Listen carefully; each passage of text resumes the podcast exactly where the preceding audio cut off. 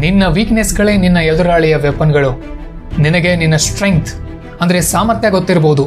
ನೀನೇನು ಮಾಡಬಲ್ಲೆ, ನಿನ್ನಿಂದ ಏನು ಸಾಧ್ಯ ಅನ್ನೋದು ನಿನಗೆ ತಿಳಿದಿರ್ಬೋದು. ಅದು ಗುಡ್ ಆದರೆ, ನಿನಗೆ ನಿನ್ನ ವೀಕ್ನೆಸ್ ಗೊತ್ತಾ? ಗೊತ್ತಿದ್ರೆ ವೆರಿ ಗುಡ್ ಇಲ್ದಿದ್ರೆ ಈ ಕ್ಷಣವೇ ಒಂದು ಲಿಸ್ಟ್ ಮಾಡು, ಅದರಲ್ಲಿ ಬರಿ. ಏನ್ ನಿನ್ನ ವೀಕ್ನೆಸ್ ಅಂತ ಬರಿ ಅದರಲ್ಲಿ. ಅದು ದೆವ್ವ, ಭೂತ ಅಂದ್ರೆ ಹೆದರೋದಿರ್ಬೋದು.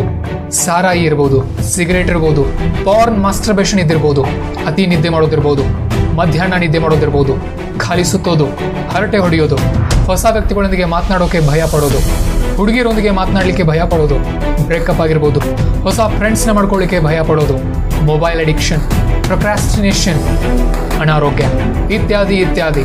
ವಾಟ್ನಲ್ಲಿ ನಿನ್ನ ಯಶಸ್ಸಿಗೆ ಅಡ್ಡಿಗಾಲು ಹಾಕಿ, ನಿನ್ನ ಮುಂದೆ ಹೋಗಲಿಕ್ಕೆ ಯಾವುದು ಬಿಡ್ತಾ ಇಲ್ವೋ ಅದೆಲ್ಲ ನಿನ್ನ ವೀಕ್ನೆಸ್ ಸ್ಟ್ರೆಂಗ್ತ್ನ ತಿಳ್ಕೊಳ್ಳೋದು ಎಷ್ಟು ಮುಖ್ಯನೋ ವೀಕ್ನೆಸ್ ಕೂಡ ಅಷ್ಟೇ ಮುಖ್ಯ. ಇದು ಬಹಳ ಜನರಿಗೆ ಗೊತ್ತಿಲ್ಲ.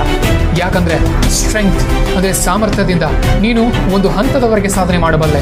ಆದರೆ ನೆಕ್ಸ್ಟ್ ಸ್ಟೆಪ್ ಹತ್ತೋಕೆ ವೀಕ್ನೆಸ್ ನಿನ್ನ ಬಿಡೋದಿಲ್ಲ.